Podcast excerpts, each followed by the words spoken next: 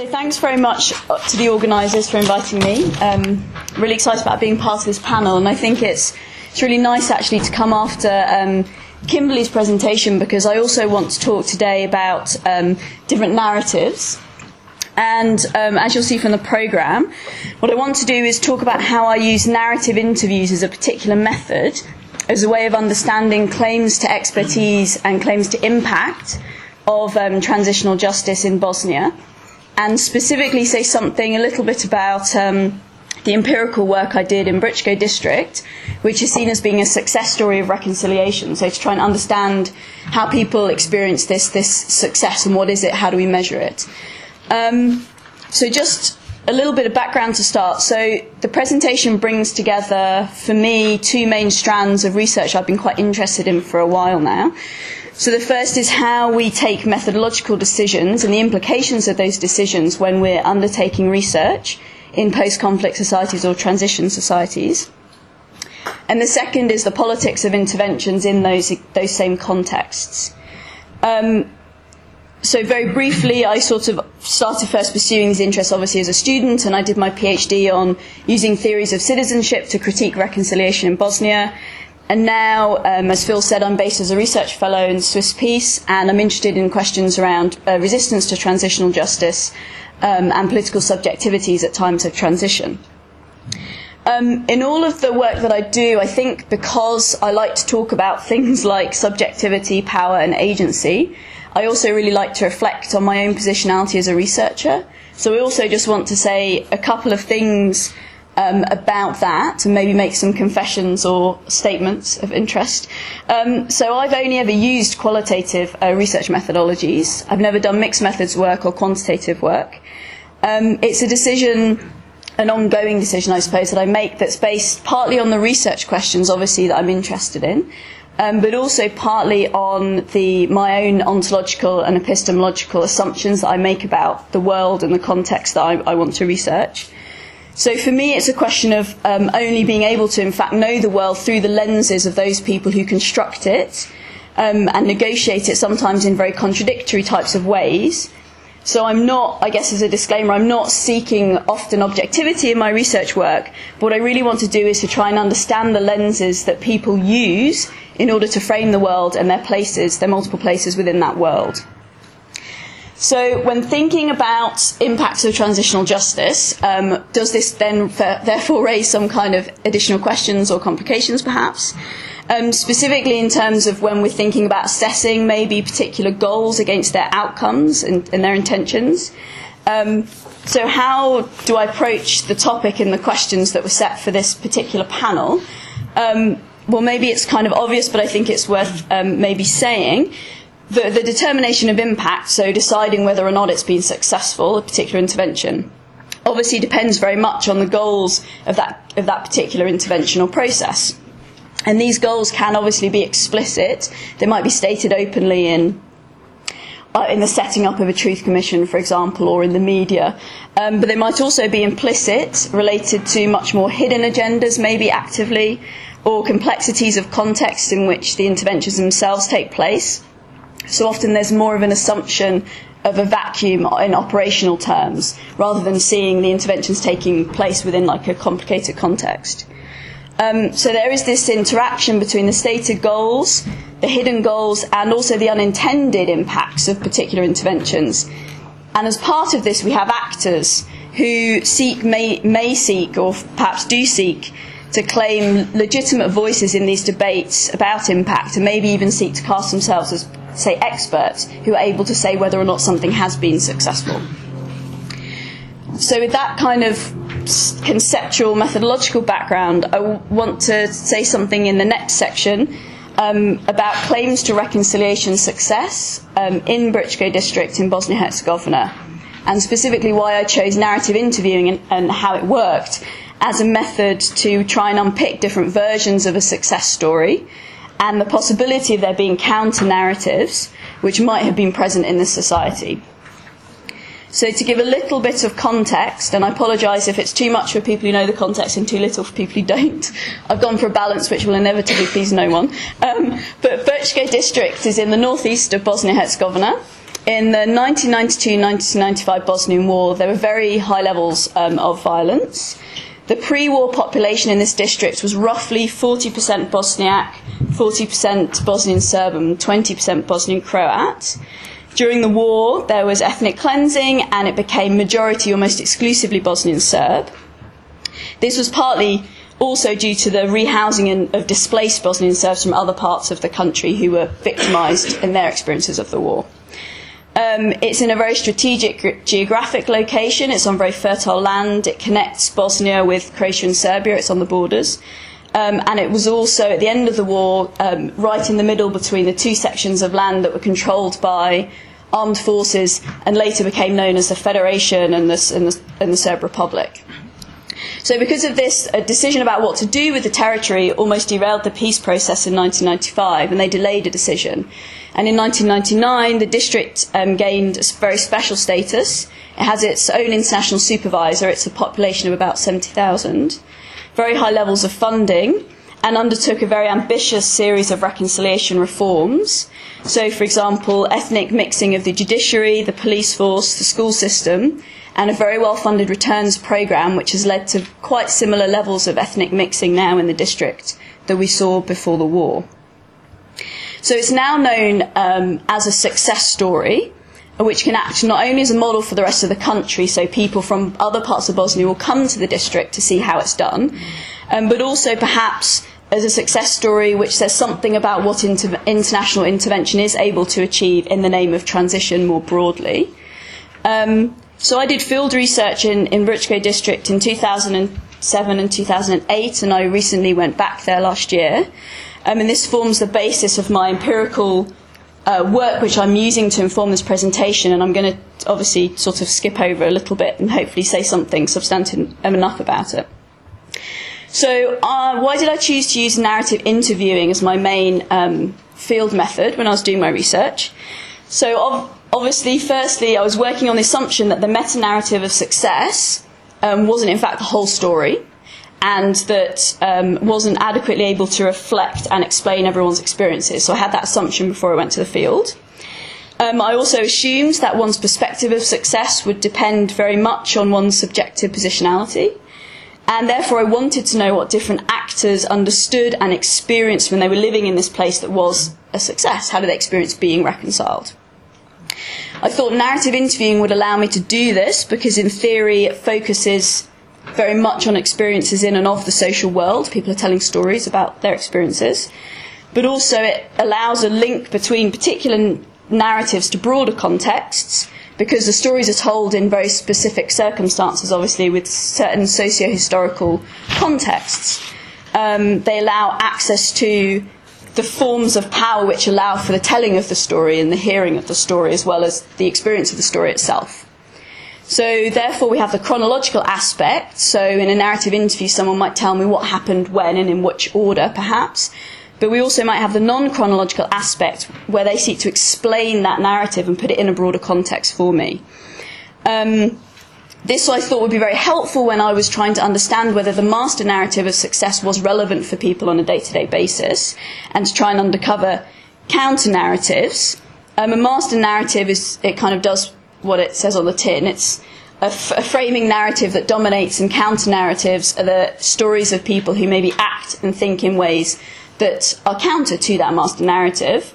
They're obviously not, it's not a simple dichotomy, and counter narratives aren't kind of innocent windows into people's experiences. They're obviously interact and they're socially and culturally produced. Um, so broadly, the schema that I used in the interviews was to have preparatory questions, initiate a narration, then do some maybe prompting questions if people were nervous about continuing, they weren't sure if it was they were saying the right thing. Um, and then have some kind of concluding talk, it, which would include asking them if they wanted to ask me anything, for example, ask me to tell my story, which happened quite often. So, how did it work in practice, and what did it tell me about the success of this particular transitional justice intervention and its impact? Um, so perhaps to start with the practical methodological challenges, because the field is is the unintended and the unexpected, despite the way that we kind of prepare and categorise before we go there. Um, so there was actually very limited understanding amongst people that I spoke to and met with of the method that I was using. particularly with my research assistant and interpreter, who was really unconvinced that I was going to get any results and was quite concerned for my career when I left because he thought I hadn't done anything particularly worthwhile. Um, and then, and also the narrative interviewing style often put people on edge because they were concerned they weren't being very helpful because they didn't really know what I wanted because I didn't want to tell them what I wanted because that was part, the point of the method. But they kept asking those questions. They wanted reassurance they were being helpful, so it was difficult. Um, and sometimes gatekeepers inadvertently made it quite hard to use the method because although I'd asked them maybe to set up an interview with one particular person, I wanted to have two or three hours to talk to them. They were like, "Oh, great news! I've got half of the village to come along, um, and they can all tell you their story, and you'll know so much more about the context." So it, using it was was obviously not unproblematic. But in the situations where it worked, which I would say was most of them, it actually worked really well for my research questions. I felt. Um, and so maybe just to give you, how am I doing for time? Okay. Yeah, just to give you some kind of some quotes from the different types of narratives that I was able to to, to generate through this um, method. So the first one, actually, just to set the meta narrative, comes from a secondary source, and it's a quote by uh, Paddy Ashdown, who was the international supervisor in, in um, Bosnia for some time.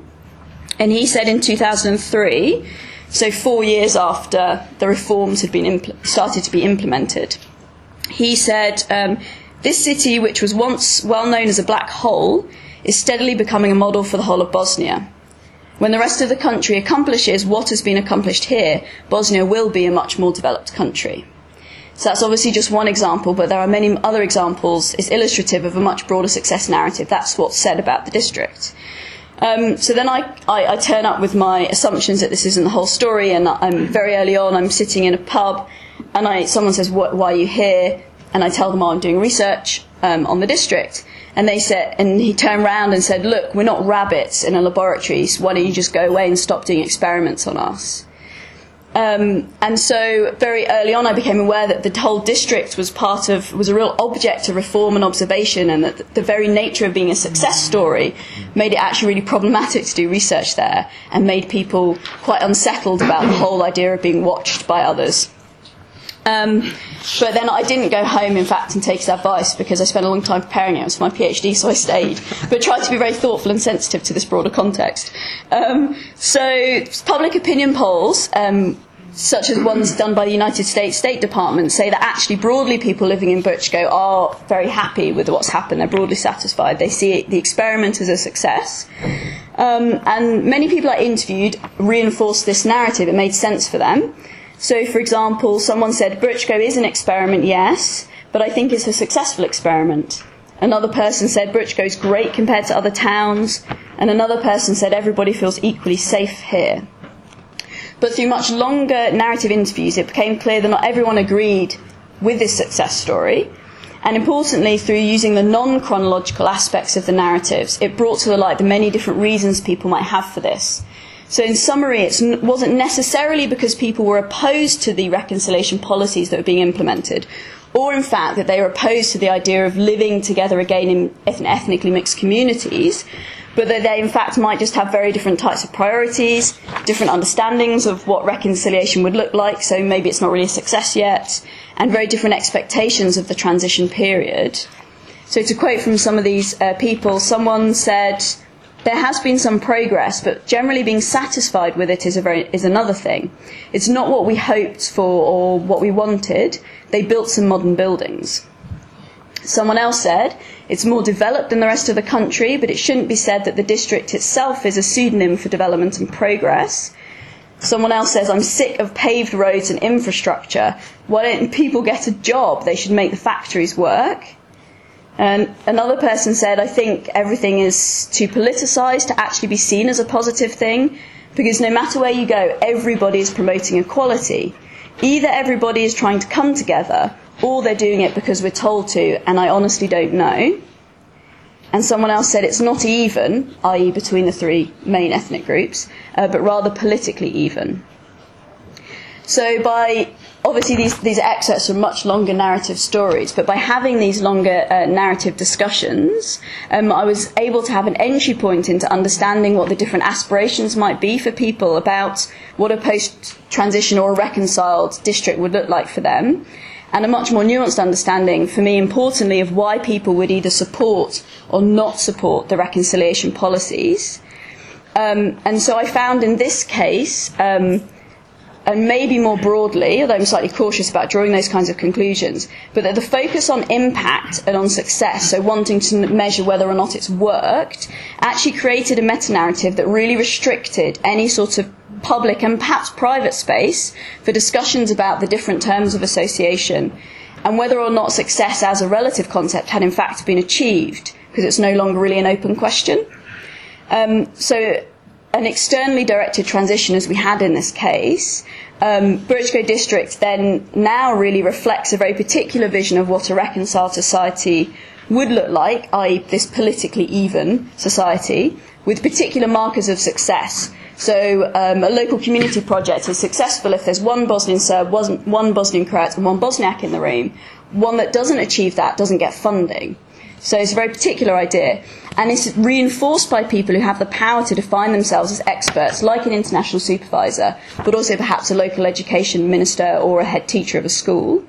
Um, and, and they seem to have much more legitimate voices locally and internationally.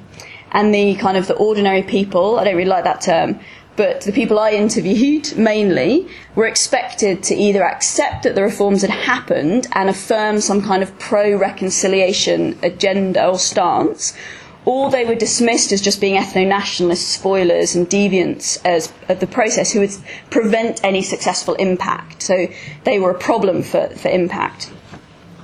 Um, and what I really liked about using the narrative interviews was that I thought it allowed me to really move beyond a simple dichotomy between people who are either pro or anti reconciliation. Um, and because that really masked everyday negotiations with quite complex questions of identification, standards of living, access to resources, frustration with local politicians, and frustration with externally led agendas. I mean, I've only been able to hint at that, at that here.